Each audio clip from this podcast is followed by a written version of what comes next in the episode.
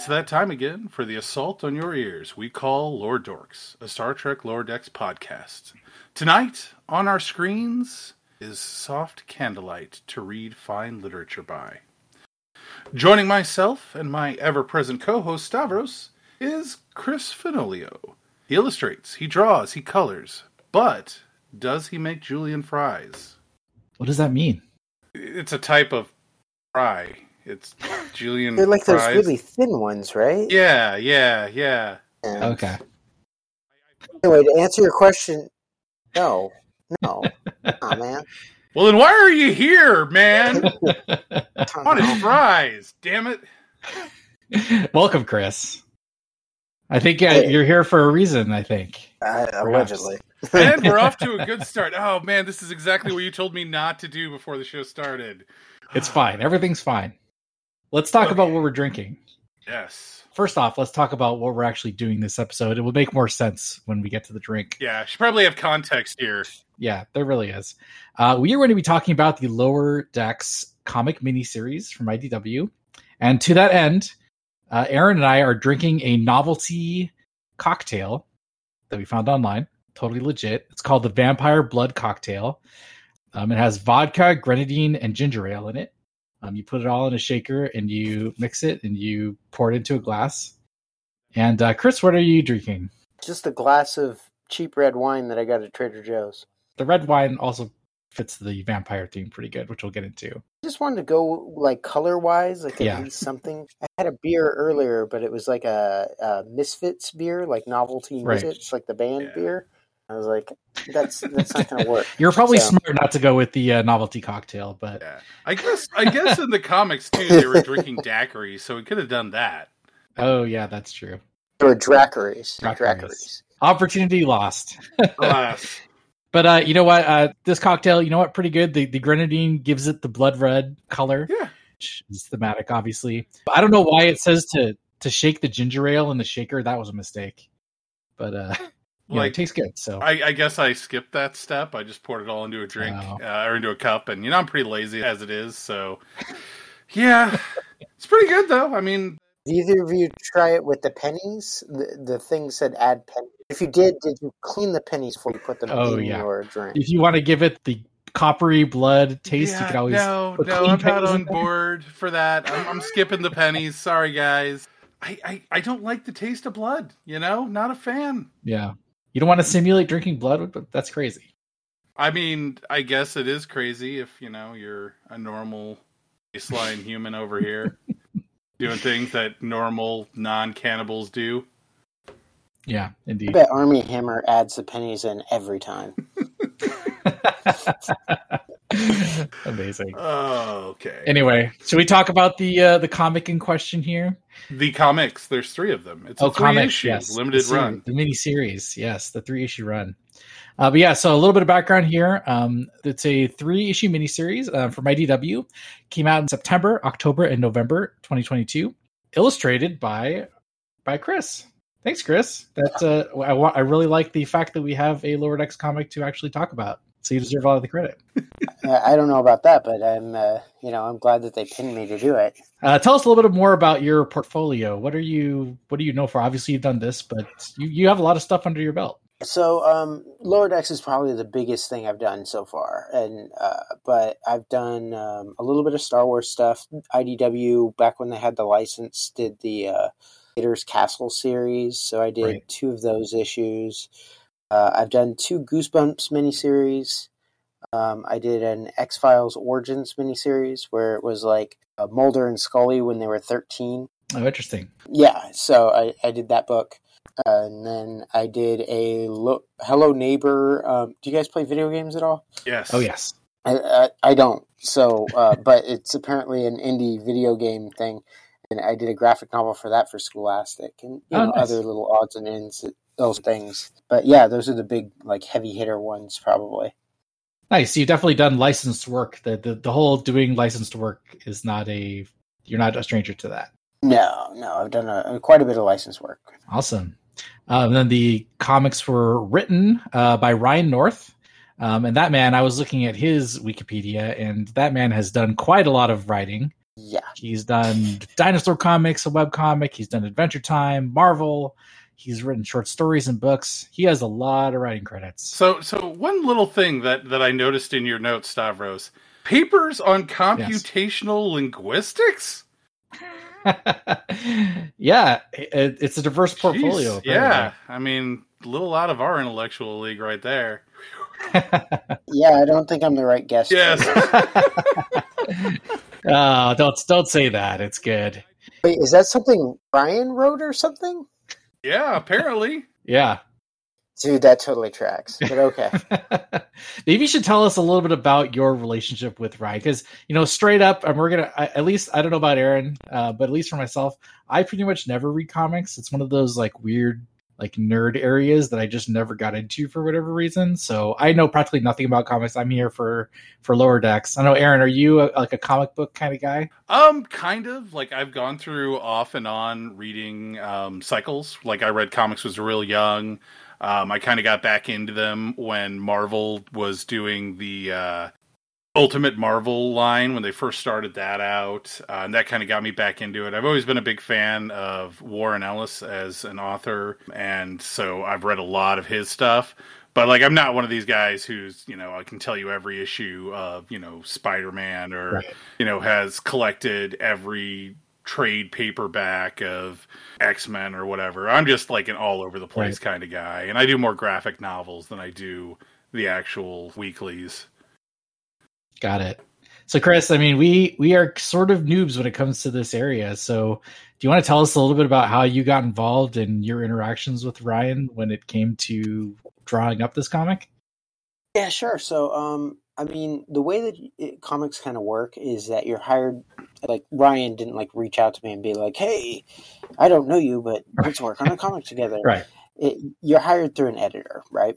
And so I had worked with this editor, Heather. Uh, where's my brain not working anymore? Uh, Welcome to the show, yeah, Heather. no, Heather Antos is that her name? Heather Antos. God, why yeah. is my brain not working right now? Heather Antos.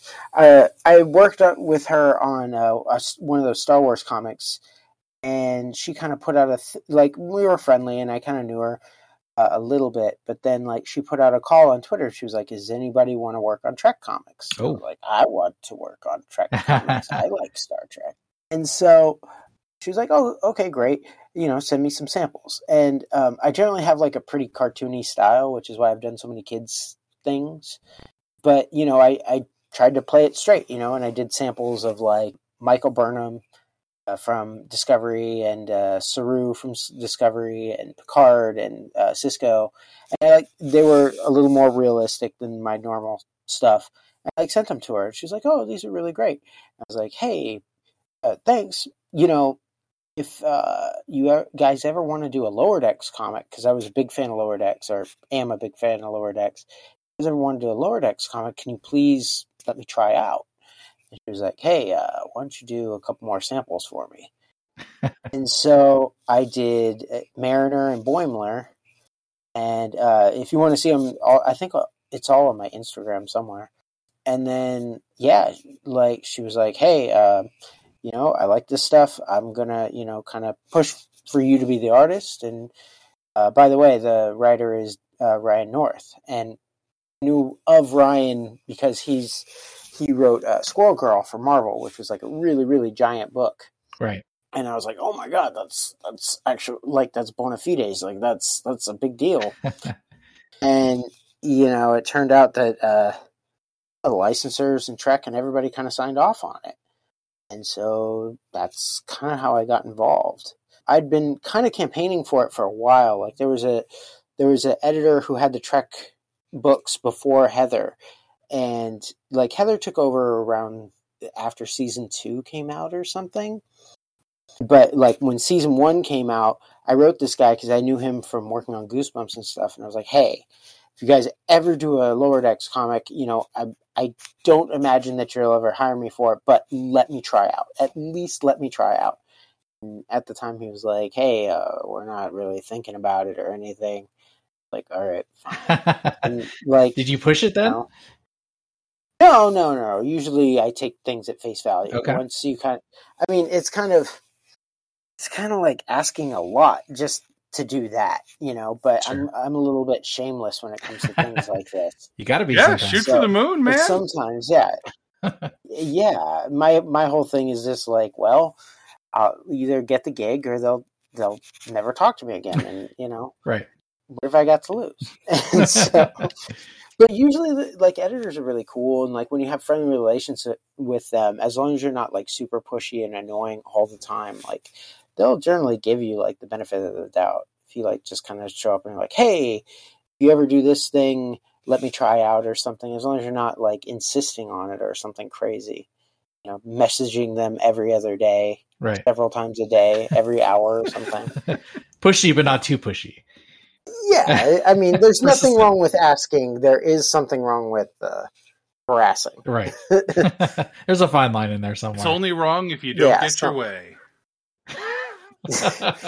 Uh, but yeah, so that's sort of how it happened. And then, uh, you know, I, I got the, the the outline basically, it, which is just like a one page, like here's what's going to happen in the story. You know, this happens and this happens, and it kind of outlines the whole the whole series. And just from the outline, I was just like, oh, this guy gets it. Like he gets the series. Like he gets the trekkiness of it. He gets like the the jokiness of it. Like he just understands that tone. right. Yeah, because the the tone was really spot on. Like even in like the like dialogue writing. I mean, one of the things that like a lot of people don't talk about in writing is giving characters voices. And you cannot read the dialogue he's written and not read it in the voice actor's voice. I mean, it's just it's spot on. You know, just their, Yeah. their cadences, their you know method of speaking, the verbiage they use really was well put together. I was very surprised by that. But I mean, even just lower decks in general, like one of the things that drew me to the show, like when I first saw the first promo or whatever, the first like little clip, like I was kind of like, meh, okay. It was the one where, like at the beginning of episode one, where uh, Mariner Yeah, has the bat'leth and like chops into Mar- Right. uh, Boimler's leg. I had the I was like, exact same okay, reaction. I guess. Yeah. I was like, it's fine. And then like I saw the first episode and like the second or like the first couple episodes, and I was like, oh no, no, like this is not like because I knew the people who were making it were somehow associated with like Rick and Morty and stuff, Right. and I was just like, this is not cynical take on it. They're not like making fun of people who like Star Trek. Like these people really like Star Trek, and the show is very much a Trek show. Oh yeah, It's just they're poking fun at some of the sillier elements, which there's a lot. but like they're doing it in a way where it's not like cynical and it's you know there's a reverence to it. Like they're like this is really silly, but it's okay. You know, It's canon, right? It's it's it's it's still in there, even though it's silly. well, it's like you know, like laughing at you versus laughing with you, Oh sure. and I feel like the show is laughing with Yes. you. Oh, There's yeah. a lot of heart to it too. in the series too. There's an underlying like Starfleet at its best feeling, right? Yeah, there's problems. Yeah, they're poking fun Yeah. at things, but it's still like this idealistic view of the future. You know, it's not like oh these lower deck guys are the Yeah. you know washed up slubs of the fleet.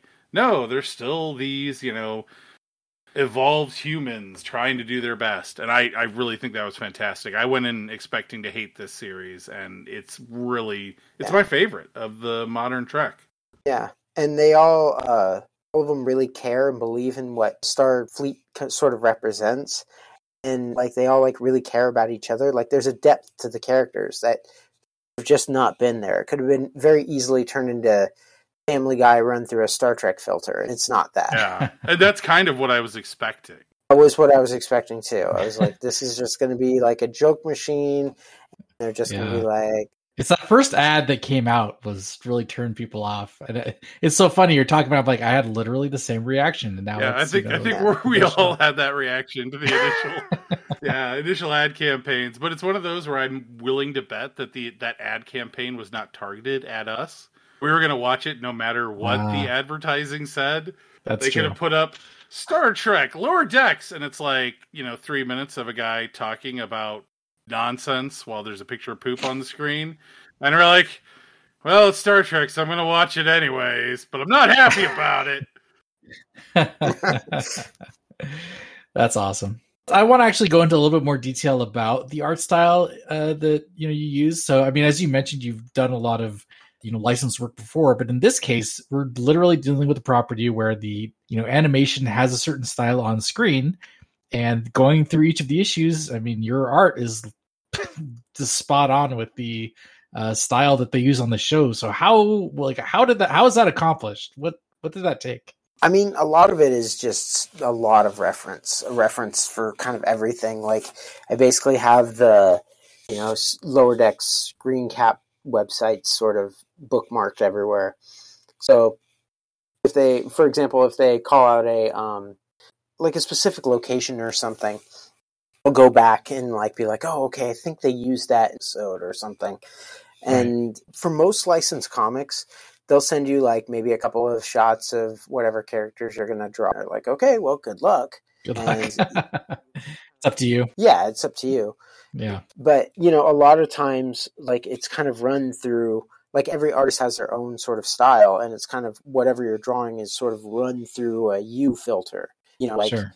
Jim, you guys know who Jim Lee is, right? For example, he doesn't draw the X Men the same way that you know someone else would draw the X Men. He draws Jim Lee's version of the X Men. You know, yes. and for a property like this, in my mind, I'm just like, well, it's already a really established style. It's not fair to the fans and also to the um, license for me to just be like, I want to draw this in Chris style.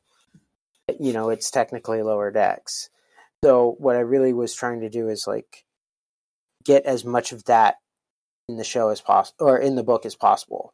So I, that included things like you know the the LCARS screens behind the bridge behind uh, Shaxs in the bridge have very specific layout. So I rebuilt that in Illustrator and would like pull that into shots. Um, I learned how to uh, make 3D models because the way that the ships are shown in the show is they they turn into 3D models, and so like made 3D models and like painted over them in order to try and get that look as close as possible. You know, things like that. And the lower decks team was really great because they actually sent me a ton of stuff. They sent me turnarounds for all the, the bridge crew and all the lower deckers. They sent me a um, 3D model of the Cerritos and like pretty much anything that I asked for. I, you know, they'd be like, "Yeah, here's the assets we have for it, just so you can get the look right."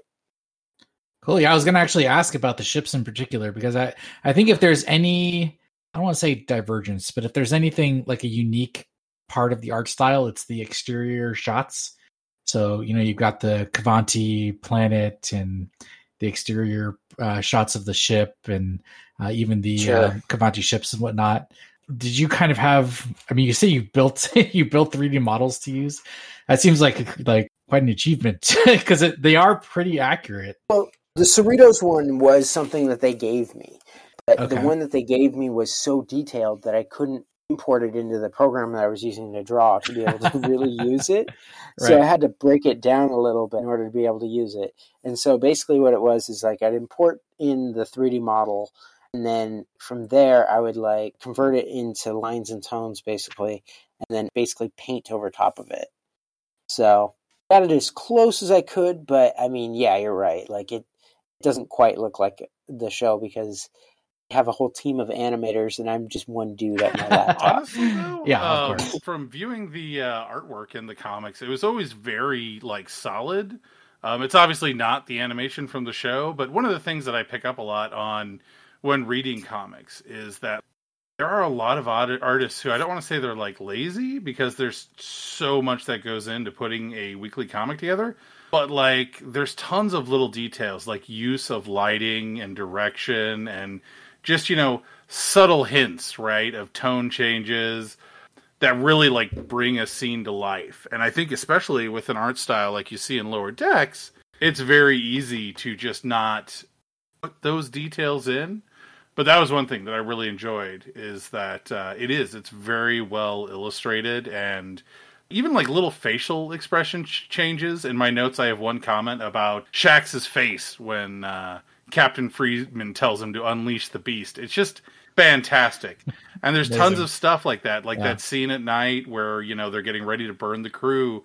You can see like the fire reflections off of their you know forms, and it's just really well done. And I always kind of wonder, you know, how much detail and how much instruction are you given when they're you know putting this story together? in terms of the art stuff, not really that much. I mean, it it goes through different layers of approval, and so it'll go to my editor, obviously, who submits it to Trek, will approve it, and then it goes to Mike McMahan, who is the showrunner for Lower Decks, who will also approve it. And there was like one or two little things that he kind of uh, was like, "Yeah, this looks a little weird" or something like that.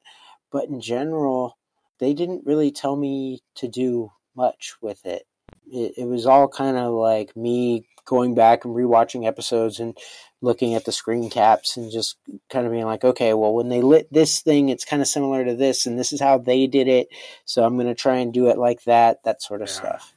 So that then leads into you know my first grilling here uh, for you. Oh, Why the TOS Catullan ship and not the TOS remastered one? Catullan ship, the the space Yeah, the hippies, space right? hippies. 'Cause In, in the original release, it was just that modified Tholian ship, but in the remastered, it's actually its own ship design. Oh god. Um. Well, I I mean, I'll be honest. I uh, Admit it, you didn't know there was a remastered version. I did know Even I that didn't know. no, so Ryan includes sometimes when it's something specific like that. I've watched a lot of Star Trek. I've watched like all of TNG, all of Voyager, all of DS9, all of Enterprise. You know everything up to date except for the original series. I haven't seen all the episodes of the original series because it's just really hard to go backwards sometimes. The original series is very rough. There's like four seasons, yeah. and maybe two episodes a season that are real high quality. yeah, like there's some really great stuff in there, and then there's ones where they're like, "We're going to go to a planet full of gangsters," and I'm like, "Hmm, this kind of reeks of like we didn't have the budget to make aliens this yeah. week." Reuse the props from two studios down or whatever. yeah, whatever it is. But so I did know that there was a remastered version. I um I did the best that I could to look it up. I looked on uh there, there's a website called like TrekCore or something like Yeah. that, which is like Yeah, basically a Star Trek wiki, Mhm. and I think they had a version of it. But uh, if I remember correctly, it wrote it actually said in the script. This is their ship. I think he included a picture of it or something, but Oh. updated slightly because it's it's in the 24th century Yeah. versus you know during Kirk times. So that's why I it looks a little bit different. I was like, well, they might be hippies, but you know, maybe they're slightly staying on top of. They're not Amish. They're slightly on top of the technology. Are are some of the characters like straight up pulled from the uh, original series episode? Like, there's the the blonde lady with the side tail that looks very familiar. All of them, and that's actually in the script too. It's like these are the sons and daughters of the people that went on the Enterprise. Of Enterprise. course they are. and I think that was mostly done to make them recognizable. Ah, makes Uh, sense. You know, because he could have just been like, "These are the Tholians," and no one's going to really know what he's talking about. Sure. You know, but if he like made them look like those, well, I made them look like the. If he told me to make them look like those people, um, then readers will look at it and be like, "Oh yeah, I remember that episode. I saw it once." right. Something like that. You know, I'm going to get a little off topic here, even though it's my job to keep us on track. But speaking of Catullans, Oh no, your heard this fan theory. times. This is my theory that got torpedoed. Yeah, I got recently, but I'm torpedoed still- because it was dumb. dumb. Uh, you know, just to clue you in, Chris. So the only one of the only canon races that has purple hair is one of the Catullans. So I had a theory going for a while that Boimler was actually partially Catullan. But you know, at this point, Boimler's called himself human, and Catullans have straight up shown up in the comic. So oh. I just, you know, was feeling a little sad that the my whole Catullan theory got And torpedoed. so- Well, one, he's from Modesto. Yeah. Well, he could still be part Two. Catullan. in season three he talks about like there's a there's a like off the cuff comment where he talks about having purple hair Yeah. dye I know, Hey, I know. That's what I'm saying. It's it's all missed. torpedoed. Stavros recently. was just broken, man. When that when that happened, it was just it was over for him. He get out of bed for weeks, crying all the I time.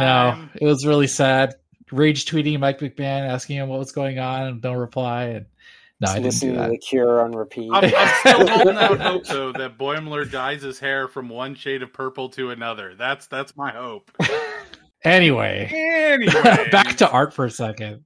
I really wanted to talk about the uh, the tease of the cover art on issue two with Boimler. Back to Boimler, uh, him being the uh, vampire lord there on issue two, which never, which doesn't happen. Boimler's a completely fine through the entire. Not to get too far ahead of ourselves because we are going to talk about the plot, but you know, just a bit of a tease there on the uh, issue two uh, cover. Well, I mean, I don't think it's that far off the mark. The cover. I mean, Are you saying like he metaphorically drains the, the crew of his blood or or something like yeah. that? I mean, I don't know. Do you feel like I don't know? What's your did you go in there saying like I'm gonna you know I, I got a trick to pull here or what was your what was your mo going into that art? no, I just need to sell a book. Hmm. that's that's too easy. It's it's a good it answer. just like a striking image that kind of came to my head, and I was like, "Oh yeah." Well, part of it was like, again, I read the script and the the outline and stuff. So the way that comics work is you do the covers usually before you get the script in, just because of ordering and all these other bureaucratic dumb things that you know aren't really interesting in a podcast form. okay. So before I started issue two, I had already done that cover like several weeks ahead. Hmm. And I knew the story that was, and I knew that Boimler was going to become really uh, enamored with Dracula and the cape joke, which is by far my favorite joke in the it. entire series, by the way. That's good. I knew that was going in.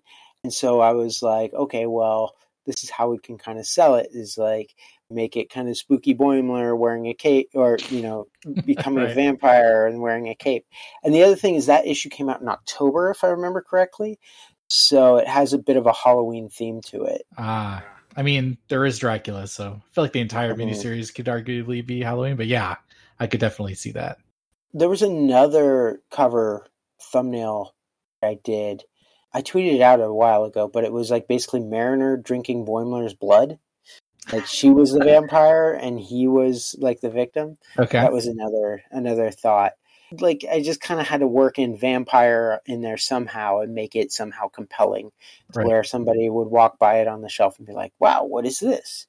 That makes sense. what you're saying? You're doing this sense. for money? How dare you, I know. So disappointed. Uh, effing capitalists? I know. Deep inside all of us, there's a little bit of Ferengi. All right. Yeah. a little a little vampire sell you know buys food and pays for rent. You know what? I think it's okay. so one of the things that they did is um, in the last issue, like the very last, it, it's not a stinger. It's just like a joke page at the end. They put Badgie in the chair. Yes, I was going to talk about that. Like they basically took out Boimler and put Badgie in the chair, and they sent it to me, and I was like, "This is hysterical." But Boimler has to be in the bodies. yeah, I saw him It's- get at it. That was amazing. And so I went back in, added Boimler, and sent it back to them. And I was like, here, it, he has to be in there.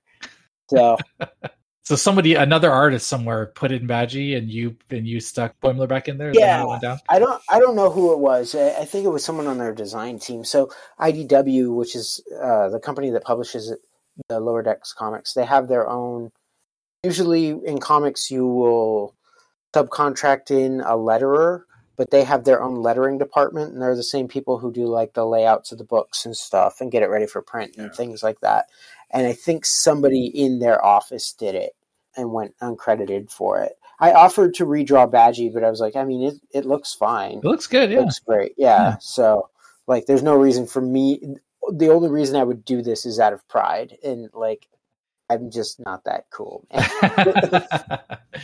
no, it's it's probably by it's the most striking art I think I would say of the entire miniseries. So the Badgie in particular, like a little bit like the Okay. Boimler on the chair, a little bit goofy. It's funny, but also you know he's a vampire. But like Badgie on there, I was like, ooh, this is a little, a little too. I- little I'm so glad that I did not draw the most striking art in the entire. you did you In did 90 uh, ninety five Taking him down a notch, Stavros. I had 90 pages and three covers for this thing.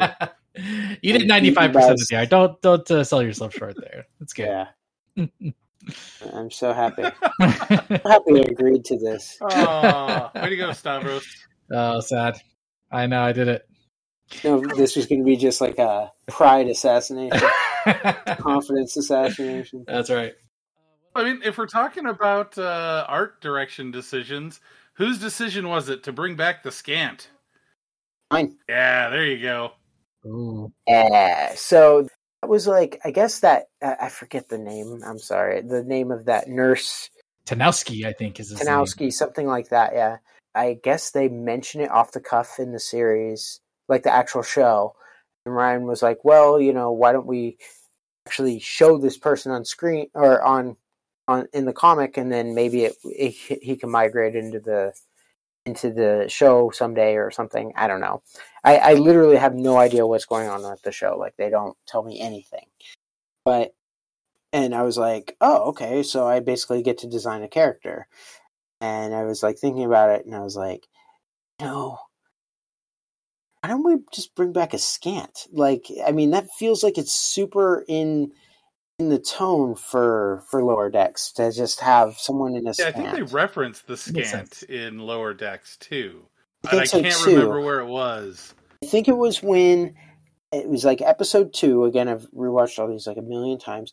When they're they're taking the the amba- the Klingon ambassador to that meeting or whatever, and Boimler is like all dressed up and he's like in a skant uniform. He's like skants are cool or whatever it is. I Right. think that's Oh it, right? God, that might be it. Sounds familiar. It's got to be in there. Yeah. He's wearing like the early TNG uh, dress uniform, but yeah. But he's wearing like yeah the dre- the TNG dress skants. He's not Right. wearing like the TNG like background dude just walking through the scene skants. Yes. right. And I was like, no, I want to bring back the skant skants. I want to bring back the the you know crewman skants. And so I was like, yeah, okay, I'll, I'll put it in there. Why not? And you know, especially like Discovery and stuff has been exploring new ideas and like gender identity and things like that. And I was like, why not? Let's throw it in there. It sounds good. So. Really great inclusion, and uh, which begs the question: Is this uh, is the lower decks uh, skant uniform now canon? Uh, in Star Trek, none of the uh, expanded material has ever been canon. I mean, technically, I think this is all supposed to be canon. If will they use my design? I couldn't tell you. To be fair, though, there's only so many things you can do with a skant. Yeah, and I mean, I think the the video games, like the computer game or something, you were able to like play, like put your character in a skant if you wanted to, way before I did this. So I don't know. I shouldn't be given too much credit, but I was just like, it'd be fun to have someone in a skant because Star Trek, the next generation came out in what eighty seven or something. And Yeah. like it was like the first two episodes or something. They just had dudes in the background in skants before they were like, "No, we can't do this. We can't do this." Like, man, times have To be fair, the skants just kind of went away altogether. Like nobody was wearing them most of the time except Troi. I think yeah, they they brought Troi in, but they were like, it wasn't women wearing the was- it was like it dudes, was yeah. dudes wearing the skants. That's right. And I was like, no, they're trying to explore something, but I I feel like someone got cold feet. Someone was just like, we cannot do this on network television. They're probably right for 1987, but I mean, it's 2023. Well, 2022 when I was doing it, but you know, we can do that now. It's cool. Yeah. Got to got to see the uh, the animated version of Tanowski. I think I think it Yeah, needs to happen. bring him in. Let's start some kind of petition or online petition. I will. Um, yeah, this is me holding my breath. Make it happen, Stavros. yeah, we're gonna we're gonna make it happen. Um, but speaking of like little fun fun details, um, I, I hope it's intentional when Tanowski like, well, Ransom's like, get out of here, Tanowski, I'm fine, and like Tanowski's like all salty walking away from Ransom. One of my favorite little details of the of the entire Oh, series. I don't remember if that was in the script or not, but I figured he'd be upset. Either way. I figured Tanowski would be annoyed by that. He's there to help, he- right? Like, Yeah. what the what the heck, man? He's just trying to heal your bruise. Anyway, shall we jump into the plot Are, discussion? are we going to discuss I the think, plot? uh, Is I that think what we're about doing? Time. I think so. I think uh, you know there's a story. We should probably talk about it. Okay. Well, tell us all about it, Stavros. As we all know, I'm illiterate. I just like the pictures. yeah. I mean, I haven't Uh, read it, so Uh, okay. know. Well, you know what? Now I get to fill you in because uh, when we do this show for uh, for the for the TV show, I will give a little plot synopsis, so you can actually help uh, critique my my summary here. Okay. Uh, so here goes. Uh, when the Cerritos is ordered to make second contact on on the remote planet of Qvanti, things get complicated when the away team makes contact with the wrong sect. Meanwhile, Qvanti's unusual atmospheric disturbances cause a classic holodeck kerfuffle when the Warp Core 4 accidentally make a public domain Dracula sentient. Both are resolved when Dracula is revealed to not be a bad guy, and he helps expose the Qvanti plot to manipulate their way into keeping Federation membership. How'd I do? I yeah, it's missing like some big stuff, but yeah. Well, it's, it's supposed to be a quick paragraph long synopsis. So I gotta say, I love the plot of the sentient holodeck character, and he's just kind of chill, right? Like, wait, yeah. He's fine. He's That- And I love the Not a bad reveal that there's a whole like school for sentient holodeck characters. Which is also now if we don't canon, ever by the get way. to see that again, I'm gonna be very displeased. I I was writing uh, Ryan about something in uh, something else, and I was like, "Please don't make me draw." Because at one point they talk about like Sherlock Holmes kissing a Cthulhu Wait, you or don't want to like, draw that? Please, Man, that would be all like, hey, when are we doing this scene? Hey, I know it says this just gets referenced, but can I draw a full page splash? Come on, man. I was like, "Please don't make me draw this." it's out there. It's already out there. This pro- this comic's been out for a month. Someone's drawn it for sure. I I was just like, I there's no way I'm going to do that justice to whatever is in your head right now, whatever you're thinking that looks like. It's not looking good. I promise. But, that um, was great. that I mean, yeah, that whole Dracula storyline, like when I was talking about earlier, like understanding the tone of the show, like that's really what kind of got me into it. Is I was like, it would have been very easy to just make Dracula a bad guy, and like they have to, you know, bang bang, shoot him up or do whatever to get rid of him. But that's not how they resolve it. Like they resolve it in a way that's actually kind of pathetic and thoughtful. And I was like, no, that's that's Star Trek right there. That's that's why I like the show. Like, Although I do wonder why why does holographic Dracula need real blood? Wouldn't he need like holographic blood? Well, first they replicate Yeah. blood, right? And then he Well, needs because real it tastes better, right? he doesn't need it; it just tastes Yeah. better. Yeah, blood. Ah, so he wants it, and then like they were like, well, we can just take that out. Like he doesn't have to have blood at all. He's a hologram. You just say, hey, we'll just take that bit of your program out. But he was like, no, I want it in. I want to be a vampire. You don't I want to understand. A core piece blood." of my identity is that I drink blood. You can't change it without changing me. and then they were like but rather than treating that like you know he's a bad guy who's trying to kill everyone they treat it like it's a medical condition and we have a way to be able to give him what he I also needs. love his creepy talking about how good Tendi's blood tastes.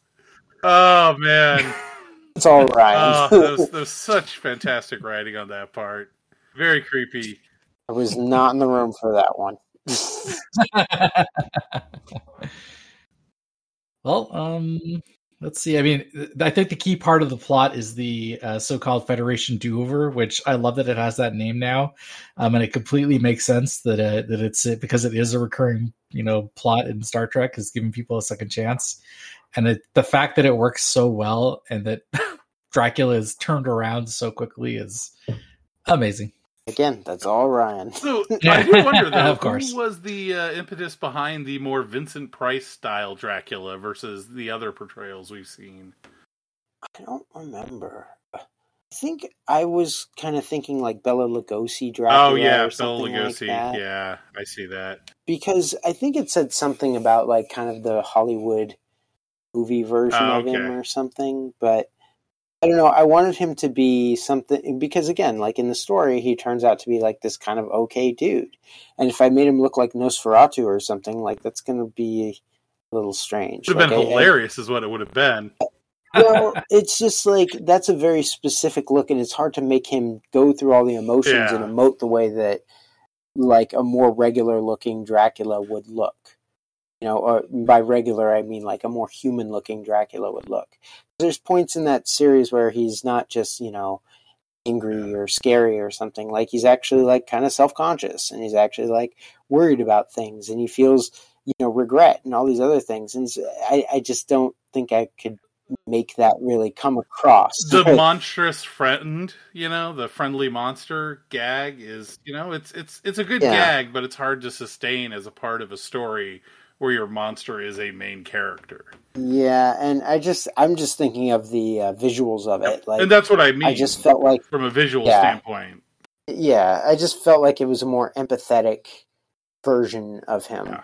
It, it was something that you could kind of look at and be like, when Dracula's sad, you're like, oh, Dracula's sad, you know, rather than just being like, wow, he looks really weird. Yeah, it fits the story, I think. Well, and plus, he needed the cape too. Yes, the cape. Uh, Oh, yeah. that. I don't think, think we we need to talk about about the cape. I think we really do. is it? Uh, I mean, I, I assume intentional because the cape, the cape is its own emotion, uh, emoting machine in a lot of the Dracula scenes. It's clear that like the Boimler cape is different than the Dracula cape, right? Like that was a conscious decision to kind of make it more pronounced, more accented with Boimler. Um, sure. Am I totally misreading it? I mean, I wanted the capes to be the same, the same cape. But I think what you're reacting to is just like Dracula wears a cape every day. To him, it's not a novelty. It's just the style of the time. And he's just like, yeah, yeah, I'm wearing a cape. To Boimler, it's brand new. This is a brand new, you know, this is a brand new car to him. And he's just like showing it off every chance that he gets. And so that's sort of the joke is just like super like this this new accessory that he's kind of building his identity around rebuilding his identity around is just so ridiculous. And, but he doesn't see that it's ridiculous so he's just kind of showing it off and like being really extravagant with it. In terms of like design i just wanted him to be the same cape I, I was thinking it, it had to like I felt like the I don't know if you call it a collar or the the part that comes up Yeah. around we'll the call it a collar because i have collar. no idea what it's called that part of the cape. It felt like it went higher on Boimler's head than Dracula, but it could just be the fact that it looks that he is kind of really. you know if you spot and- other inconsistencies in my art can you just kind of keep them to yourself because hey, I was here thinking it was uh he purposefully replicated a yes cape. that with a is co- that is higher collar, exactly so what happened. maybe we'll go with That is that. exactly what happened. But my real question is when you got the script and there was a whole bit about, you know, Boimler, you know, getting a cape of his own, was there a moment where you're just like, ah, son of a bitch, now I have to draw two capes? No, no, the joke was so good. I was just like, I loved every second drawing those capes. I, I Uh. sometimes when some, it's very rare that I like laugh when I'm like reading scripts and stuff. That, that joke to me was just so good, and the fact that he, from the second he puts it on, he has it until the very last page, and the way that he takes it up, takes it off, the way that he ends up like ditching it, is just perfect. It's like so in character, and it's so funny. I don't know. It's just like my favorite joke in the entire thing.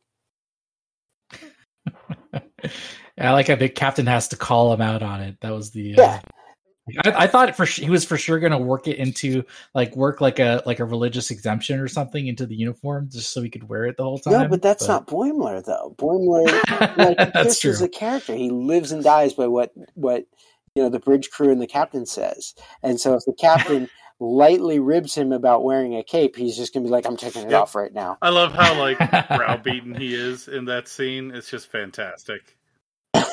'Cause, I mean, to Carol, it was just like, "Oh, that's cute. You have a cape," and to him, he's just like mortified now. And I'm just like, "Oh, that's so perfect. That's so good." yeah, that was really great. I feel like Boimler. I mean, go, going off on a Boimler whole Boimler tangent at the, at the moment, but like Boimler is so key to the entire plot just by in that one or two panels in I think issue three where he just completely diffuses the entire plot by just being like, "Yeah, you know, you want some blood? Okay." Yeah. And like that's the, that's how he diffuses the entire plot. It's This is amazing. Yeah, and again, that's like a that's like a Star Tr- like I feel like if Starfleet were real, that is a solution they would come up for come up with for Dracula. They'd be like, "Oh, he just he just needs blood. Well, we can give him blood, and we'll just take it out of our veins and We just give it of to him. That's We not a got some problem." blood to spare. There's like 600 people on the ship. I mean, we all give a little bit. He has a lot. Not a problem. You know? yeah. He doesn't need to do the actual biting. The whole biting thing is completely it's superfluous. It just Still the blood's the bothers me that Yeah. Hollow Dracula needs real blood. can- We've been over this. It tastes better. Doesn't need it. He wants it. Craves it. That's yeah, all. he wants it. Yeah. But you know what? I guess that's what happens when you have a near sentient AI uh, computer core doing random things with your holodeck characters. That's true. I want to go back to the Qvanti plot for a second, though. So, as I very, uh, Chris, as you pointed out, very briefly and uh, generally went over the plot for the Qvanti. I want to ask you guys, and you know, maybe this is more for Aaron because he's just reading it for the first time, like me. Like, do you feel like the Qvanti ruse would have worked if they had successfully destroyed the Cerritos? No. Like, so their plot again was to, you know, destroy the Cerritos and pretend that the, uh, they, you know, got destroyed in the atmosphere and what have you. plot line is that Starfleet would have sent another ship, and they would have investigated what happened to the Cerritos. And there's going to be evidence. You can't blow up a ship and Yeah. then say, "Oh yeah, atmospheric conditions." Like that's not how that works. Yeah, There's weapons and Well, I mean, two things on that. One of them is like the the conceit is that the Qvanti are actually fir- more technologically advanced than the Starfleet in certain Yeah. regards. So we don't know Right. how their weapon system functions. In fact, at one point they say something about like their shields, and he's like, "Well." This is like someone who had never seen how shields work, like building it or something. So basically, like we don't know how their weapon system functions. It could very well function more similar to their atmosphere. Hmm. And, you know, I feel like they would be smart enough to kind of plant evidence to make it of look like, oh, the atmosphere blew them up, something like that. I don't know. I feel like it could have worked, especially if people didn't, if Starfleet didn't look too deep into it, kind of took the Qvanti at their word. I feel like eventually there would have been a plot on another series where, like, you know, another ship shows up after they've established them as a Federation member and discovers their dark secret. Like, it's an inevitability. There's too much info that it's happening. Yeah. But what happens from that point depends on what series you're going off of. If you're going off of Next Generation, like there's punishment for the Qvanti and some sort of um, Or, like, reintegration of the two cultures or something. something like that, or they're just gonna, you know, somehow Starfleet is going to reprimand Qvanti because that's just the way that show works. But if you do it from Deep Space Nine point of point of view, they're gonna be like, well, we got these really great weapons, and now we're beating the crap out of the Romulans, so ends justify the means, I guess. Yep. And then you, You know? get uh, Yeah. Avery Brooks monologuing about how he can live with it. Yeah, I was just thinking that. Or uh, Well- you could get the TOS method where they just show up, upend their entire culture, and then leave and never come back. you know, at this point, Lower Decks has made fun of that. Oh, I guess that was TNG uh, making fun of that, or that that did that in Florida. I most of the fun it. series do that at some point. completely. Yeah, be like, you guys are fine now. Goodbye. Maybe Never we should back. start worshiping the computer again. it's a it's completely plausible. So speaking of the Qvanti, uh, you know, we see we we do see the Yentoa, I think is how you pronounce Something it. like is that, the right, sure. Chris? Yentoa. Um, so they have the uh, a castle show up in one of your panels, and Aaron is a little bit of a of a uh, armchair castle buff. You're gonna tell me the castle was wrong? not at all. Uh, well, why don't you, Chris? Do you have any? Uh, it's what was the inspiration for that castle? And maybe Aaron, you can You guys are really getting in the in weeds, aren't you? you. Okay, uh, so um, for anyone listening who hasn't read this, the castle appears in one panel and is immediately discarded afterward. So, uh, sure, uh, I don't know. I looked up pictures of castles and I was like, "Oh, that looks good. Okay, sure." And like, kind of, Castle's a castle. I just kind of grabbed elements that I kind of liked from different castles, and I was like, "All right, well, this is a castle now." I don't know. Look, this is a real deep dive into my drawing process. I look at pictures Yeah. and then take elements from those pictures and then put them into my drawings. Yeah, it's when the, they first land on the planet, right? yeah. Yeah, you know, it's just it's a castle. It's in one bit. I'm not going to go into castle architecture or why the castle is wrong or what the problems with it are. Really, I really That's Stavros' job. You have no idea how much I appreciate you not. It's, it's literally just castle- generic castle architecture. You know, That's, that's Um, literally it. I was just it's like, literally no worse than the castle designs on um, Game of Thrones. I swear, like if you just fed the word castle into like one of those new AI like art things, like you'd probably get something more accurate than what I drew. But I was just like, I need a castle, so this is a castle. It looks like a castle. You can look at it, identify it as a castle. It's a, it's a yeah. It needs to look like a expert castle, and it did. Did so mission accomplished. I Yeah. hope I hope it served its purpose, as being a castle. Yeah. And so it did. So it did. Going back to to Dracula though for a second, I do want to was the whole uh, Dr- uh Dracula's throne looking like the Barclay machine from the next gen episode something that you came up with Yes. or was that direction coming from Ryan? no, that was in that was from Ryan. Ryan wrote that in there. Did you have to really study that episode to make it to replicate it? Yeah. So so like you can find screen caps for a lot of these shows online and it's just like some nerd who just doesn't have much of a social life, I assume, going through the Blu-rays and just like you know every second like taking a picture and like putting it online. So yeah, I found that episode and just like every every shot I could get of that thing, I grabbed it and tried to make it. Uh, it's it's a little bit off, but I mean it's enough to where like you look at it and you're like, oh, yeah, That's from Pretty obvious thing. to me when it Totally. when it came Yeah. up what I was looking But what at. what kind of struck me Good job. It's just like the castle. It just needed to be Barclay's throne. It didn't have to be perfect. it just had to be identifiable. Obviously. What kind of struck me about like looking at that reference is like how cheap Oh, some of the sets on uh, Next Gen are. Like you can kind of see it's just like it's like fluorescent tape under a black light. I'm just like, oh, I thought this was a lot more put together. I could make this.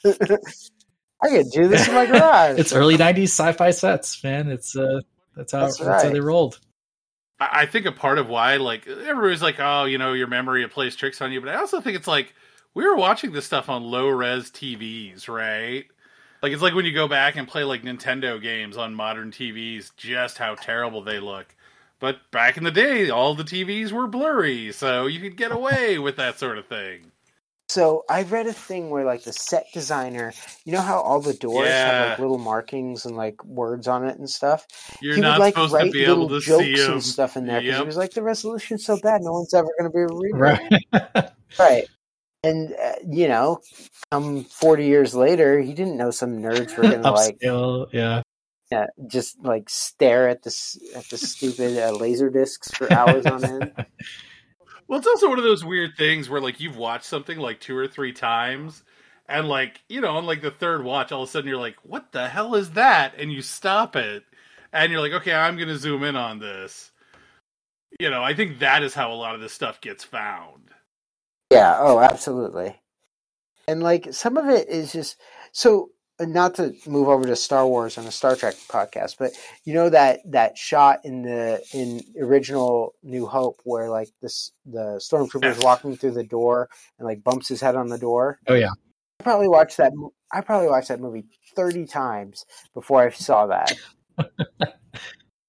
Never saw it until someone Yeah. was like, "Oh yeah, stormtrooper bumps his head on the door," and then I was like looking for it, and I was like, "Oh my god, he really does!" Well, that's it because you're you're focused on the action of the scene, right? And the action of the scene is Han Solo running away, yeah, and it's just it's real quick and it just happens and it's done but i think that's with like any ip that you know you produce Uh. enough stuff it's funny i have a buddy who works in marketing and he's always going on about uh oh no everything is planned. Everything happens for a reason in these productions. They put so much time and so much money and i'm like dude no no. Everything is so complicated. Stuff just slips through sometimes. The stormtrooper hitting his head was not planned. Yeah. no, and it's just, I mean, I don't have this experience on a movie end, but like on a drawing end, making a comic end, I mean, sometimes you're just pressed for time and you know, you just forget something or, or like something sneaks its way in and you're like, oh, I forgot to delete that out or I forgot to add the pips to this guy or I forgot this, that, or the other thing. Or it's like there's some You know, it- it minor happens. flaw in your artwork and you know, you're you're moving through it so quickly and you get it out and you're looking at it from a distance and it looks fine and then as soon as it goes to publish is all you can see is that one mistake you made. Or you're like on a podcast and someone's like, yeah, is there a reason why the collar on on Boimler's cape was higher than Yeah, I know. Dracula's? But, you know, Like, some podcasters are just assholes. You just got to take true. it. You know, Yeah. it comes with the territory. Yeah. I'm just like, yeah, man, there's a reason I wanted to go to sleep that night. Didn't want to fix like 12 panels of, of the stupid things, so I just went to sleep. I just was like, that's good enough. No one's going to Hey, you know what? When the when the inconsistency makes for a better experience, I think we can all take that as a win. Just just putting that out there. But anyway, it's it's because Boimler was really happy There with his cape and ordered it, like Extra replicated it a little Yeah. taller. I, I actually, Extra I'm large. going to come up with a different theory, and that is that uh, having pulled the comic back up, I don't think Stavros knows what he's talking about. Really? Those collars are like the same width or the same height. The only reason you think they're different in some scenes is because their angle they're showing the characters from. Oh. Sure, that can. You know what? That can be right too. Maybe it's like the Dracula hair too. I don't know. We're gonna, we're gonna go down to eight. Although, if we're talking about capes, I love the fact that Baby Dracula in the uh, Hall Yes. of Pictures is wearing a cape. You're welcome for that one. I one. love it. Yeah, because he, I think some, I think in the outline, he talks. Uh, Ryan talked about Dracula turning into a. Oh no, no, no! It was issue two already. Yep. When he turns into the bat, he's still wearing the cape. Right. And I'm just like, he's always wearing the cape. Yeah. It doesn't matter. he always has the cape. So, was the Hall of Pictures, were those pictures something from the script, or did they just be like, yeah, create a bunch of pictures of the life of Dracula? He wrote a couple of them in, but most of them were Okay. me. Like he wrote like, oh, the, he's attacking the Borg, and like one or two other ones. He wrote one where it was like Dracula and Khan fighting. I didn't end up drawing because I was like, oh god, dude, I want to go to bed. Um, but, like, You have to like all the chest detail on the Khan. That'd be tough. yeah. yeah, Yeah, I think the the Dracula, the Mariner Boimler one with the baby Dracula was me. The Penguin one was me. What is the deal with the penguin one? What is that? Is that a reference to Yeah. something? What's going on there? I'm glad you drew this because I really want to know. I've like been in the weeds on this since I saw it. So the editor Heather famously loves penguins. And so any chance I get, I'll sneak a penguin into something that I'm drawing for her because Ah. she just freaking loves It's penguins. good for your career. Uh, sure, it's just I think it's funny. I just think it's really funny to put penguins and stuff. I don't know, they're ridiculous. They're awesome. I love that he's doing the whole like Lion King presenting the penguin scene. Yeah. Is the Lion King reference intentional there? uh, of course, of course. I just I just really hope people have that same reaction, like why the penguins, and just never get an answer. I hope they never listen to this and they just never get an answer to it. Never know. And every time they reread it, they're just like, "Yeah, I still I still get the penguins thing, and they're like rewatching Star Trek and just like. There's no penguins in Star Trek. Why does he put the penguins in here? Completely lost. Uh, Maybe it'll be something that'll get picked up, you know, and Yeah. will become a part of the uh, Star Trek uh, design theme where there's always a penguin somewhere. yeah, but I Be like the rubber duck room. anyway, to get back on track, Right. uh, a lot of that stuff was my my choice, and then I think they said something about. I think Ryan put in the script something about like a portrait of Dracula in the back, but I decided to like. It's not paint paint, but you know, like digitally paint it versus like making it look like everything else because I just thought it was funny. Because like that, Yeah. this guy would have like a really hyper detailed version of himself in in the background. he is not he doesn't look like that and then i think at the end of issue two they published like the full full image of it. So you're getting stuck on uh stuck on more details and i may just be digging myself a deeper hole here but you know what? I'm going for it. Is the uh the baby dracula uh, and Aaron and I were talking about this uh, before the show. Is the is the Dracula hair there supposed to be a tint of purple, or is that just a uh, just a detail of how the the colors turned out? Like, is it is there some Boimler hair going on? No, here? there's no Boimler hair. It's just sort of like I didn't want. This is going to get really deep into the weeds. Okay, um, that's all right. so I didn't want the pictures to be black, like have black lines to them, because just the way art sort of works is that black and white kind of grab your eye, you know. And you know when you look at lower deck stuff, actually, there's very, not a lot of black in there. There's some on the LCARS screens. There's some on the um, on the uh, outlines, but there's a lot more really dark grays or really heavy, like really dark colors. And so, in order to be able to push those those images back and not have them call more attention than the characters in the foreground, I made them kind of off color. And then that just kind of is what came out. That's all. Yeah. Yeah, it wasn't like pretty common thing to have a slight blue or you know purple tint to basically black yeah, to make it stand out from your existing lining. yeah. And I mean, Got it, it wasn't meant to like imply Boimler being the father any more than Mariner and Boimler playing with a baby Dracula would imply. Got it. Yeah. Well, I thought that was the intent of that scene is that they're kind of his Oh, parents. that was a hundred percent the intent of the scene. Well, let's move on. Uh, I want to talk a little bit more about the uh, the other characters that show up in here because we we do like seeing nice little um, new facets of the characters that pop up here. For Mariner, we haven't really talked about her that much. One of my favorite things in the actually, Aaron, you were mentioning this before too. The the, the spread of the Cerritos like Master Systems display where it shows Mariner going on her duty shift, like oh doing yeah, all the I, bits and pieces of yeah, so she can get back to the holodeck quickly. I love that two-page spread and all of the stuff it's showing her doing in that scene is just amazing because you never really see that in the series.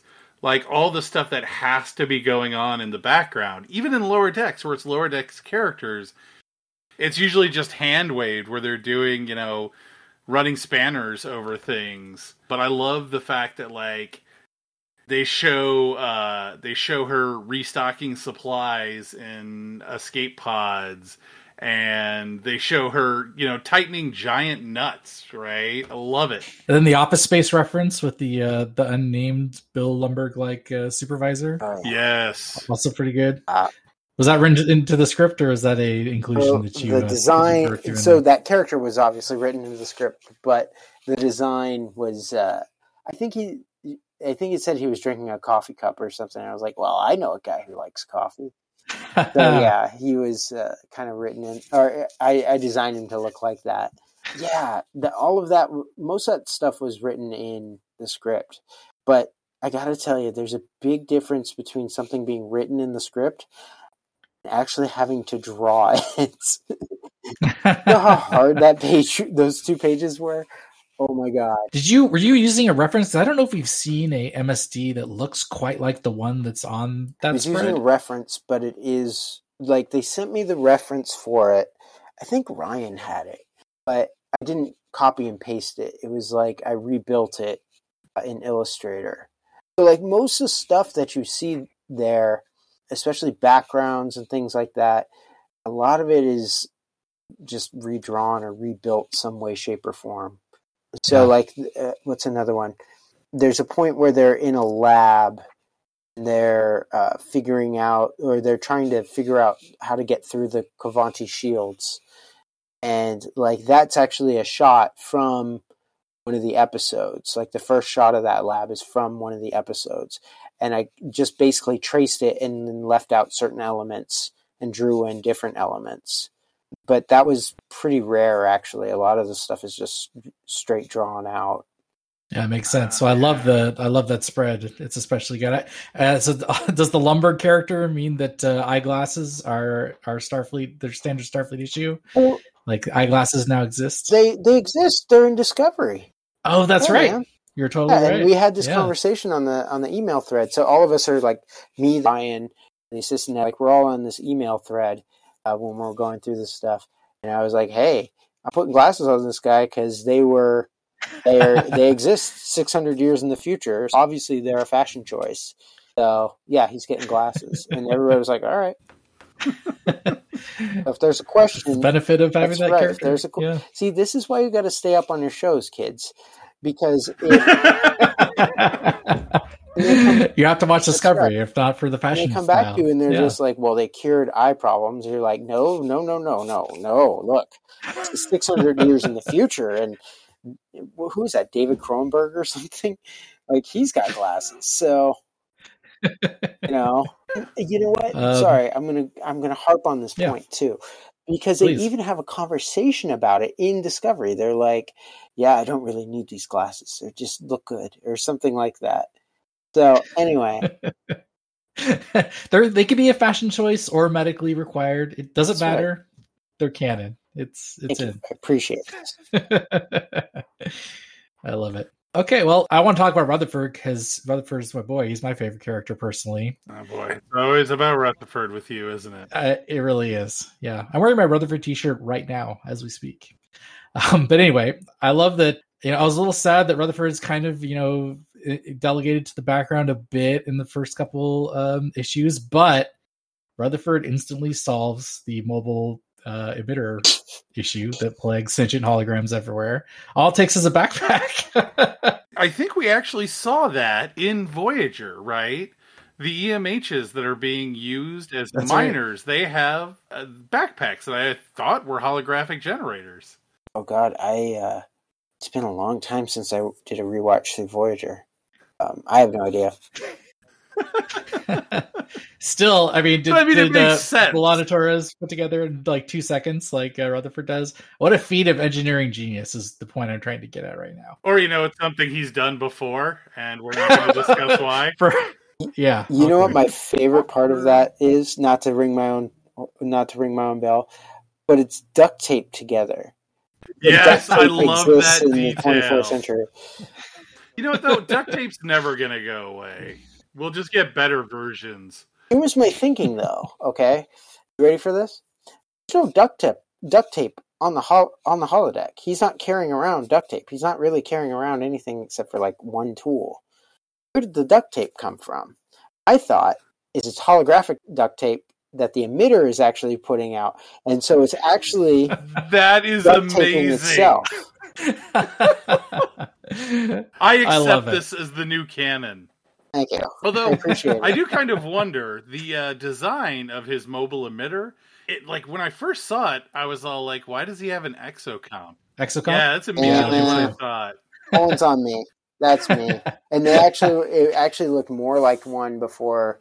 Uh, that was one of the art notes that, that Mike sent back. He was like, "It looks like an exocomp." I was like, "Gosh." So I, I Oh. went in. It looks like a an engineering doodad. I mean, that vaguely resembles an it- exocomp. yeah, but you know, if you're wondering who to blame on that one, that one's me. Oh dear, Who to now I've done for- it. They're like, "Can you can you change it?" And I was like, "No, I want to go to bed." Uh, all right. Yeah, I was I was happy the little Rutherford inclusion there. Uh, quite good. I know, Aaron, you were excited about Ransom's inclusion. I mean, Ransom makes everything better. But I do have one question: Why is Ransom working out while he's chewing out Mariner? because That's script or is that you? that's script, but it's just what he It's such does. a weird thing. It's just him, man. I mean, sits on yoga balls and does sit-ups. I. I know. Was the is the yoga ball in the show or is No, that was something was Ryan added. I think. I think that was in the script. He was like, "He's sitting on one of those yoga chair balls," and I was like, "Sure, man. Whatever you want." also great. and the abs through the uniform. I mean, how how sizable must his ab muscles be to be visible? I think he just uh, has through a special material for his uniform tops to uh, make For, like, sure little that they yeah to make sure that they show off his abs. I feel like that would be a ransom thing to do. That was great. I love those little uh, ransom I details. actually got um, oh, what's his name? Jerry. I forget his last name. Uh, the Jerry O'Connell. yeah, they got him to read that page, like on on Instagram and stuff. I was super geeked out. I was like, Oh, really? yeah, Go Yeah. find that. So and then um, I did a last year. I did. uh, They invited me to go to New York Comic Con or, um, and I painted a mural on the side of the IDW booth. I was chatting with Yeah, I, I saw that picture. yeah, and I was chatting with one of the basically the social media people, and she's like, "Oh yeah, uh, I was the one who got Jerry to do it." And I was like, "Jerry, who are you talking about?"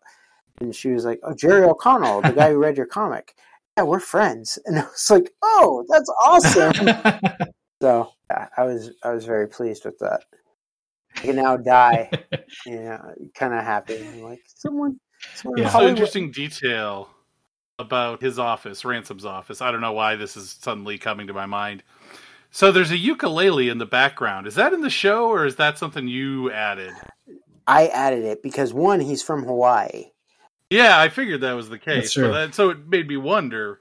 and two, they only show. Uh, I mean, maybe season three shows it more, but they only showed like one shot, maybe two shots of his office. I'm telling you, I go through all these things with a fine tooth Hoover to find like these angles and stuff because I want them to be right, and they literally show his desk with like the squat rack. And then, like, they show one reverse angle of the door where there's a replicator by the door, but they don't show that other corner. So I had to make all that up. I don't know what's over there. I thought it was a nice It's a solid detail. I assumed it was from the show because it No. tied into his background. But no, good add. No, this is all again. This is I've watched all these episodes at least three or four times at this point because like I'm just desperately like, what does this look like? So there's a point where they go into an airlock, and I didn't know what the interior like the airlock doors looked like, and so I and the screen caps that I was using didn't actually catch that moment. And so I was like watching it and trying to pause it at the exact moment that the airlock doors opened so I could see the. So it's like it's an airlock. So there's like the internal doors and the external doors. So I could see the ex- internal doors, but I needed it to open so I could see how the external doors look like from the inside. No one cares about this, but I swear to God, I watched that thing like 30 times to get it paused in the right spot oh, so I could get a screen cap just so I could watch that Yeah. one thing. Anyway, So is that the scene where they're going to throw Dracula at the uh, alien vessel? yeah, exactly, exactly. They're getting on the suits, and like I needed to know Yeah. what all that looked like. And the suits are actually inside the airlock too, so I needed to know what that looked like too. So like this is how anal I am with this stuff. I'm like literally like, okay, well this is here and this is how it looks here, so I have to make it as close as humanly possible. Where most people I feel like would just be like, yeah, I just I just drew an airlock door that looks kind of Star Trekky. What's wrong with you? You know, it's funny Uh, it's totally worth it. that scene though, because it ends with Cerritos going to warp, right? While three of the Warp Core Four are floating near its hull, and I feel like being that close to something that's warping space around it can't be good for you. I feel like they would be ripped to shreds by like tidal forces or something. Sure. It begs the question: How far out does the warp field extend around the Cerritos? Right, like they just barely. It extends something. enough to where uh, Boimler was fine. yeah, that's right. He's fine, right? I feel like That's they right. wouldn't want people standing on the hull though when they go to warp. like that would be a huge. That's why you make sure of the inertial dampers radiation. han- handle that. I'm sure it's not healthy for him. So Boimler's been through a lot, man. He's he's you sustained know, a it's the lot. that, uh, 24th century. really they have they have super medicine, and no, it's not. That's right. They turn someone back from a puppet into a That's right. person. It's Like true. Boimler will be It's fine. fine. Get get some anti-rad medication and everything. I mean- good. That's right. Janeway was a literal lizard, and she's fine. That's right. Yeah. I mean, but haven't we all been a lizard at some point in our life? I mean, it depends on how much I drink, but yeah. Um, Oh boy, think we're uh, getting off track here. Yes, let's get back. I, I want to mention some other stuff about some of the main cast that have some some I don't know page time, screen time, presence on the page. Well, I mean, the page is on my screen because I'm reading it digitally, so screen time works. yes. Oh, I see. My terminology is all jacked up then. But go, talking about Freeman a bit, uh, the my favorite bit there is she canonizes the uh, making the mid crisis log entry via com badge, Yeah. like while horrible things are happening. That's pretty solid. Well, I mean, if you're about to die, you want to leave a record. That's true. uh, hopefully somebody recovers your com badge, and uh, you know, Yeah, you Take gotta know there. why you died. they they've got to know. And then lastly, Doctor T'ana. Oh God. You We're know, gonna some talk questionable judgment the- by the by Captain Freeman there. You know, I'd rather just forget that that ever happened. Maybe we should. I wasn't going to. Yeah. Well, first off, let me say that why would you bring her ever on on a diplomatic away mission? I feel like that's just such Yeah, a bad Awesome. Not built for diplomacy. Yeah. I mean, she is awesome. Don't get me wrong, but uh, you know, but I don't know. You're you're talking about the furry joke. I don't want to talk about the furry I'm joke. you talk about that one. It is very well written, but like I just love the creeping dude is just Oh wow. It's Do it just as a joke. Yeah. What? Something awakened in him. Yes. Don't kink shame. You know what? I'm not here. Uh, yeah, it's true. I'm not here to keep yeah. shame. I mean, I'll always find furries weird, but you know, to each their own. I love how everybody else is just kind of looking at him as he's like really excited about this, and they're like, "Uh, what, dude?" My one, my one addition to that was everybody else is looking at him like he's crazy, except there's one dude in the back. Oh, He's he's like- got the smile. Yeah, the smile. I, I get it, man. He's all I like, get it. "Yeah." So anyway. That was solid. You know, some of the other ones are probably acting. You know, it's Uh, it you can be know, pretty common. Who knows?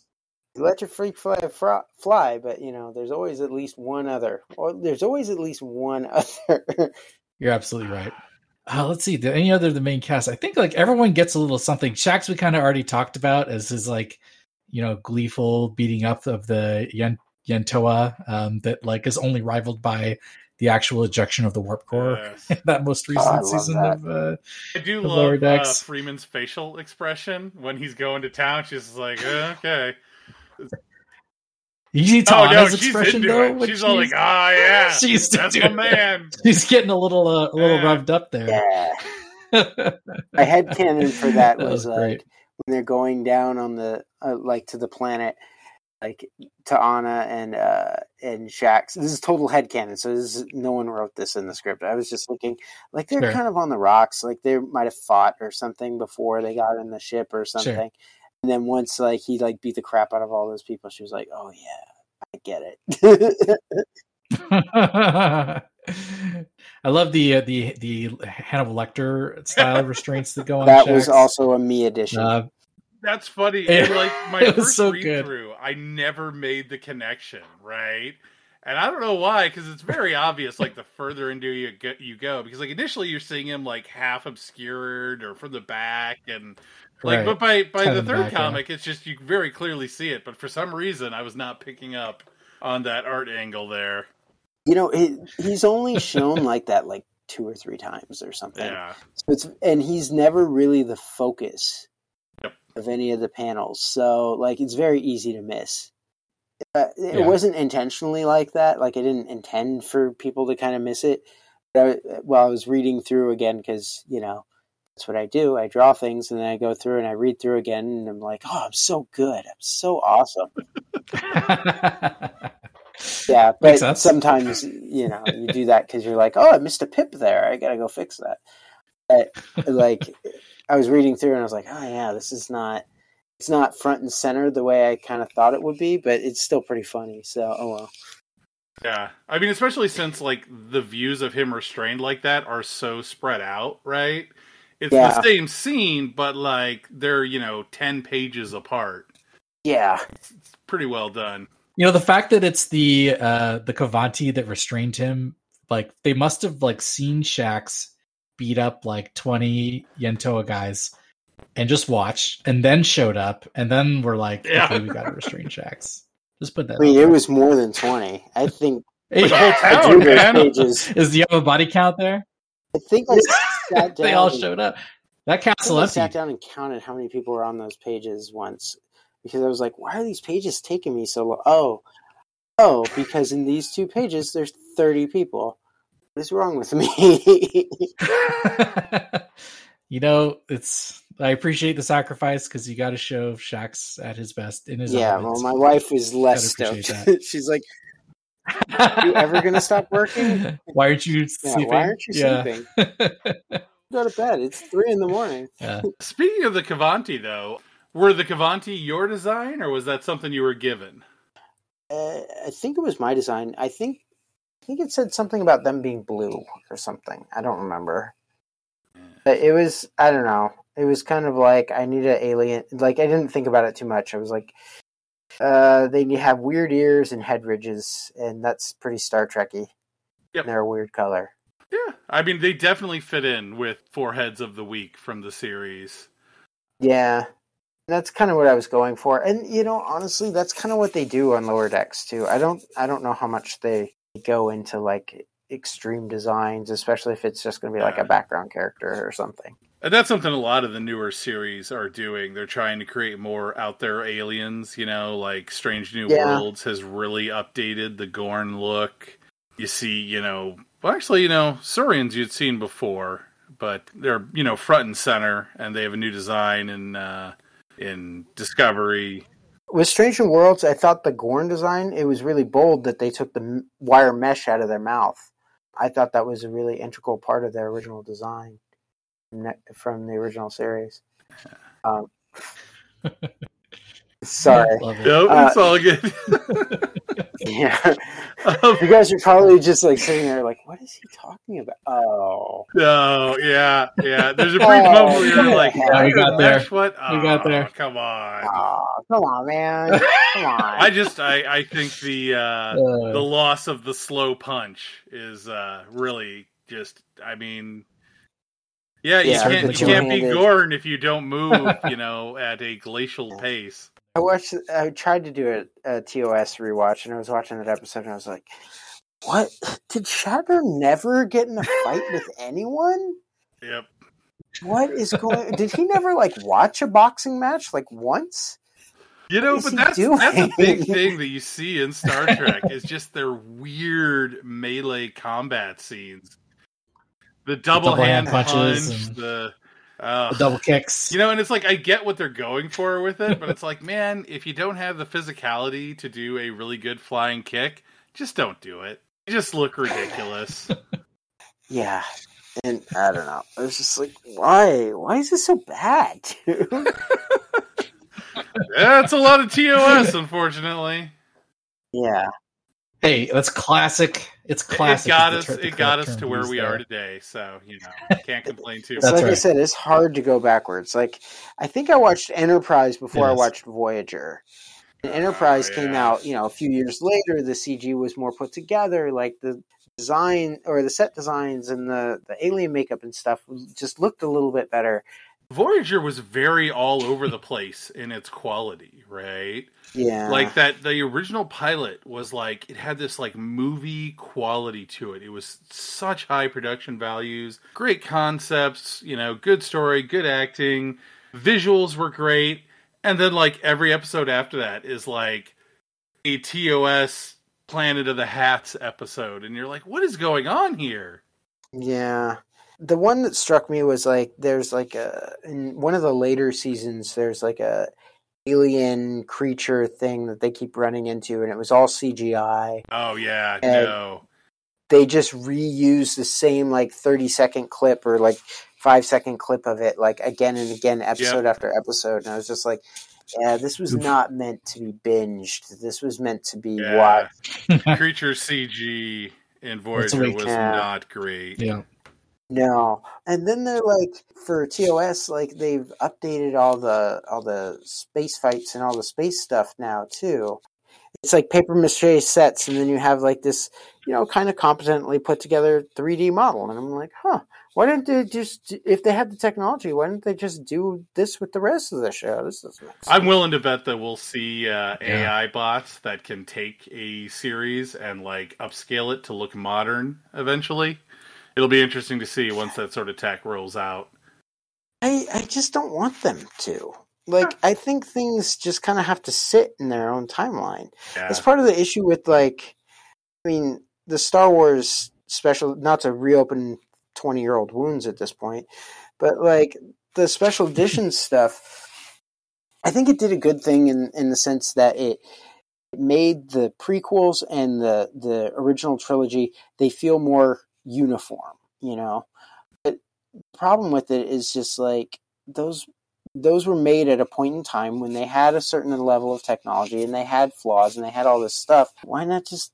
I, I know it's it, it looks cheap now, but like just keep it, or at least have some way to where people can see it, even if it's only for like the Yeah. hyper, you know, the hyper nerd curious person. The erasing the old Yeah, versions is kind of weird, right? You kind of want to sometimes you just want to see what the old one was like. Yeah. And Yeah. so many of the additions, like they changed the editing, they did a lot of weird stuff, not just Han shooting first. Like they did a lot of weird stuff in those special editions, especially on that first movie that changed it a whole lot. Oh yeah. And like in some parts, it's not even really the Sure. same movie. But Discussion for another time. I'm going to try and reel us back to talk. yeah, what's going the, on here, uh, Stavros? Comics in a second. You're supposed there. to be I one uh, job, keeping right? us on task here, buddy. Not even talking about Star Trek anymore. We're talking about Star Wars. I know. I long know. podcast. I'm sorry. I know. but no, we've we've done we've covered a whole lot about the comics. I don't know, Chris. Do you kind of go over to you? Do we did we miss anything obvious that you know you really liked about the comic that we haven't really talked that much about, or you know any any opinions I have that are I'm completely wrong about? Well, like the uh, the collars on the capes are the exact same height in every panel. But you don't know what you're talking. Yeah, I, I have no um, idea. No idea yeah. where he's getting that. I'm sorry, dude. I think he's just trying to take you down a peg because he can't do artwork. It's all right. Wow, maybe that is true. Um, I can't do art. You know, not really. Uh, I mean, I drew the series, so everything in there is kind of my baby.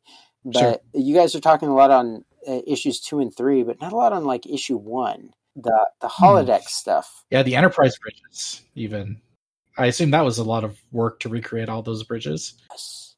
Oh my god. Yes. Recre- I had to figure out what they all look like, and then they all had to be shot from the Yeah. same angle.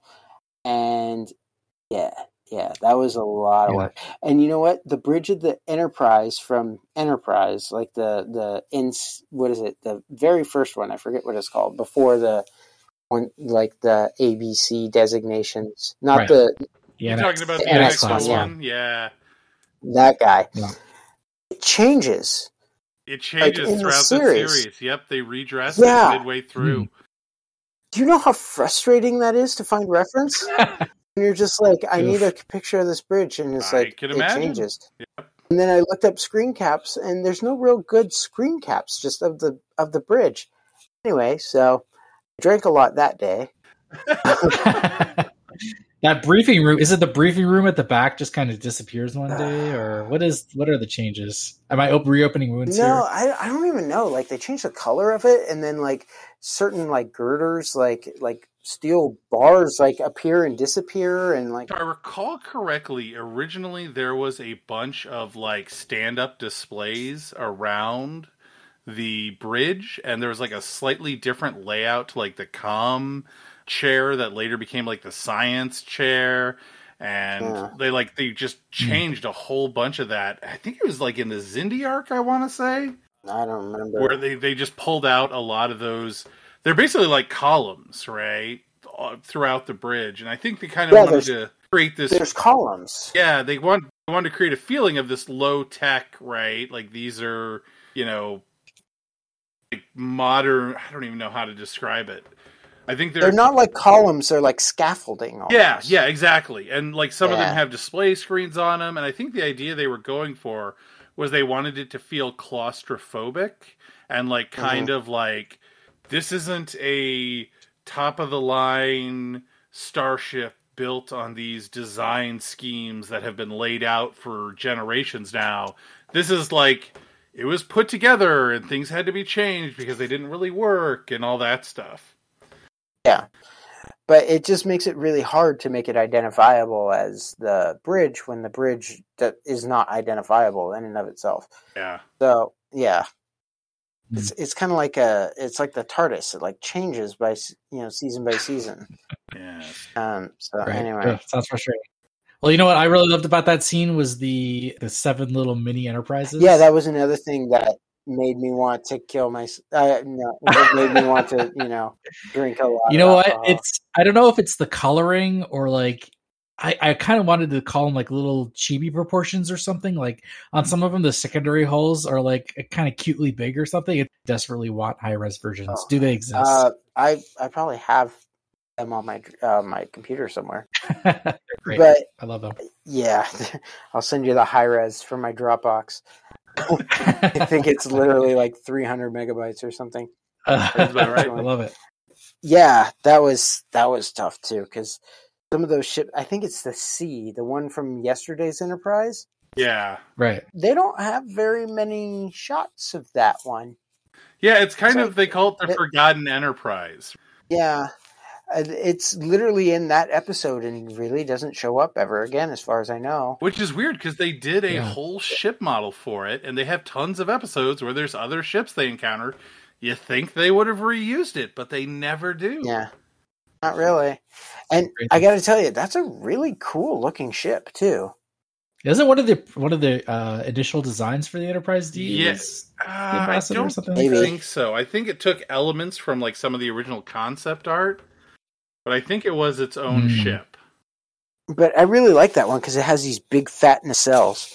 Yeah. I Just thought they were cool looking. I don't know. That's great.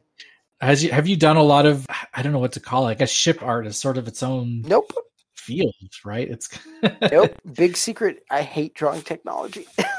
uh, and those are not models. Those ones are not models. I painted those. They're just painting. Yeah. Of Wow, those. that's crazy. Yeah, That's some dedication. uh, yeah. That was a lot. By the way, B the Excelsior. God, that's an ugly ship. Looks like Thank you! Thank That's you! Bert. Nobody agrees with me on this. They're like the Excelsior. We're gonna make the internet is a mad wonderful. that. It's the best care. design in all of Star Trek, and I'm like, it's garbage. It's bulgy in all the wrong ways. It looks like a plucked goose. Oh, it's horrible. I feel like if Starfleet was like, "Hey, we're going to relaunch the Love Boat," that's the ship that they would use. they would go with. Oh it is, it is like the most weirdly put together, just ugliest ship, and I'm just like, why? It works for the original concept when it first appeared. It was this experimental test bed vehicle, and it visually sells that. But then it becomes the next Enterprise, and you're like, oh no, it's horrible looking. But people love it. Awful. And it shows up all Yeah. the time too. Shows up in next gen as It's like a There's, workhorse of the the USS fleet, Phil. and I hate it. right. Yeah, and and then um, I don't really care for the E either. Not not my favorite ship. All right, get right the fuck off Yeah. my podcast. Sorry. Sorry. Actually, that's not You know true. it is? uh, I, I'm I'm a D guy. D is by far my favorite Enterprise. D's my friend. Uh, I like D. D's my. That's that's weird to say it like that, but Yeah. I like the Enterprise D. Yes, Yes. that's better. Yes. there we go. There we go. Can we cut that out, please. Yeah.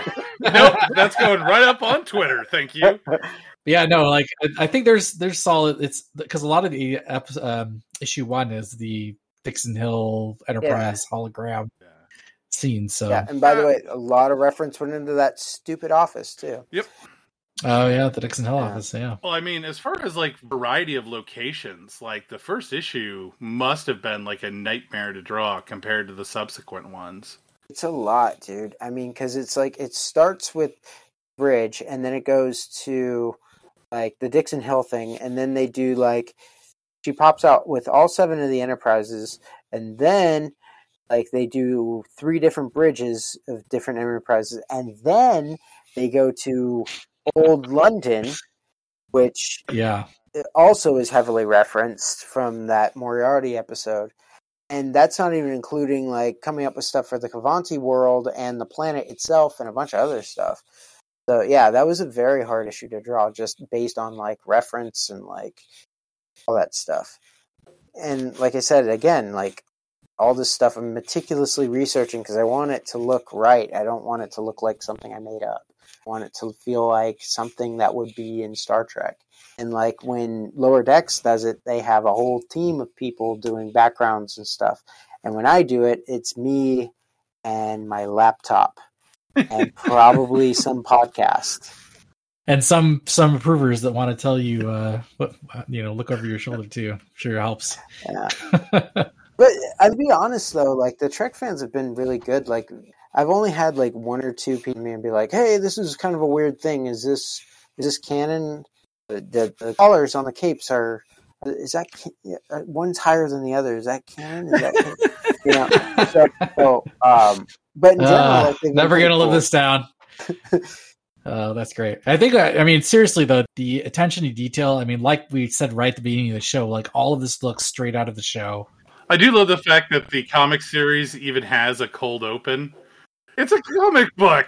Yeah. But they still did a cold open, anyways.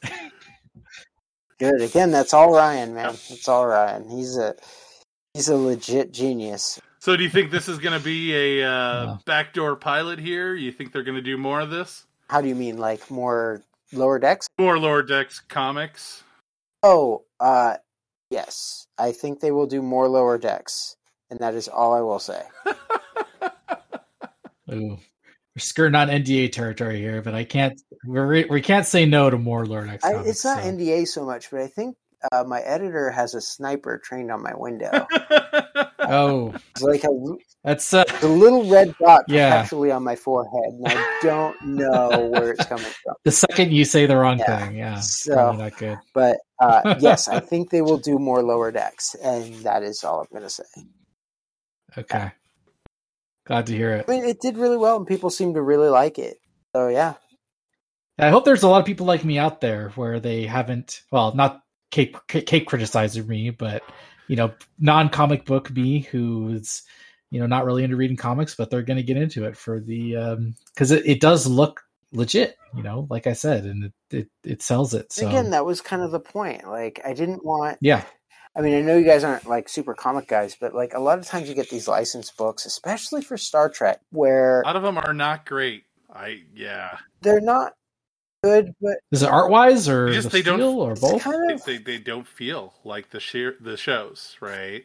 That's that's what I get. Feel like the it. shows, and you can kind of tell. Mm. And this isn't this hasn't really been with IDW, but like the license has been DC, it's been with Marvel, it's been all over the place. But like, kind of tell they just hired a random artist, and the artist either was not that interested in Trek or know, some of it was like when they were drawn in the mid 90s or something. There wasn't all that reference that was easily attainable.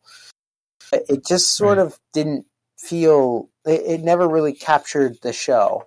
And that was my whole goal from the word go. It was like, I want this book to be as close as I can possibly get it to the show. I want people to walk in the store, look at it on the shelf, and be like, that is as close as they could get it. Like, that is the show, as best as this one dude on his laptop could get it. And this is both a I, I say that both for praise and as a as a defense. well, and I mean, like it really does succeed on that front on just about yeah. every level. The layout of the story, like I said, is very much the structure you would see in an episode.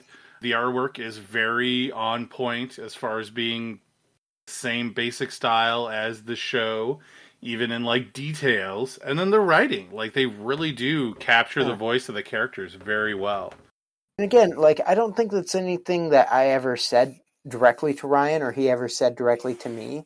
But like when i read that first outline i was like no this is the tone of the show. He's doing the show and so that's what we have to do we have to do the show or, or else it's not going to work if it sounds like the show but doesn't look like the show it's not going to work if it looks like the show but doesn't sound like the show, it's not going to work. It has to be as close as we could get it. And yeah, I, I think that was just kind of an unspoken thing that unspoken goal that everybody sort of had from from the word jump. Yeah, successfully done. Indeed. Is there anything else that we neglected to mention, Chris, that you you want to draw our attention to? I mean, I could go panel by panel if you want. I mean, yeah, I'm not sure that's strictly speaking necessary.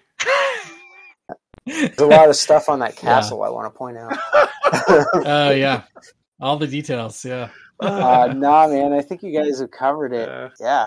We went okay. uh, pretty in depth there.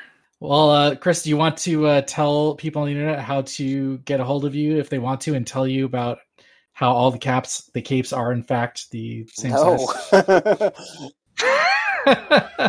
so, all right, not to make this long podcast longer, but I did another cover for the 400th Trek issue, and it was like all these characters. I think it was like 26 characters it, eh, drawn in like lower deck style on this cover and it's a bunch of jokes and a bunch of weird stuff like Shaxs and and Worf like arm wrestling and stuff.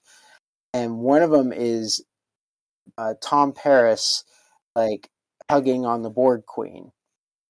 And I literally got messages on Twitter, and they were like, "Why would you do this to Tom Paris? He's very devoted to B'Elanna Oh, Torres." no. And I was just like, "I promise she's not going to be mad. They don't exist. These are not real people. I swear to you, she's not going to care in the least." people people get really passionate about. I about. got like four or things, you five know? of these people like coming at me for this, and I was like, Yikes. "God, Yikes! No Yikes is right. Jesus. Anyway, so if you want to Yeah. yell at me for you know making Tom Paris hang out with the Borg Queen, it's at Chris Fenoglio on pretty much all everything: Instagram, Twitter, Mastodon. I guess I don't know. I don't use that anymore. Hive, whatever. Well, thanks so much for coming out. We really appreciate you uh, giving us the inside look on uh, how a lot of this stuff was done. It's definitely well done. Yeah. Thanks for having me, guys. Aaron, I think we're, we're close to being done here. We'll never be done, Stavros. Never. Not as long as the show's still on the air. It's going to be on the air for all of time. Someday we'll be old men sitting in a retirement home, teeth and glasses as we gum into the mic. But in the meantime, you can find us on Twitter at Lower Dorks. Or if you're so inclined, you might be able to find one Stavros with his art set. If you ask him, he might just draw you like one of his French girls.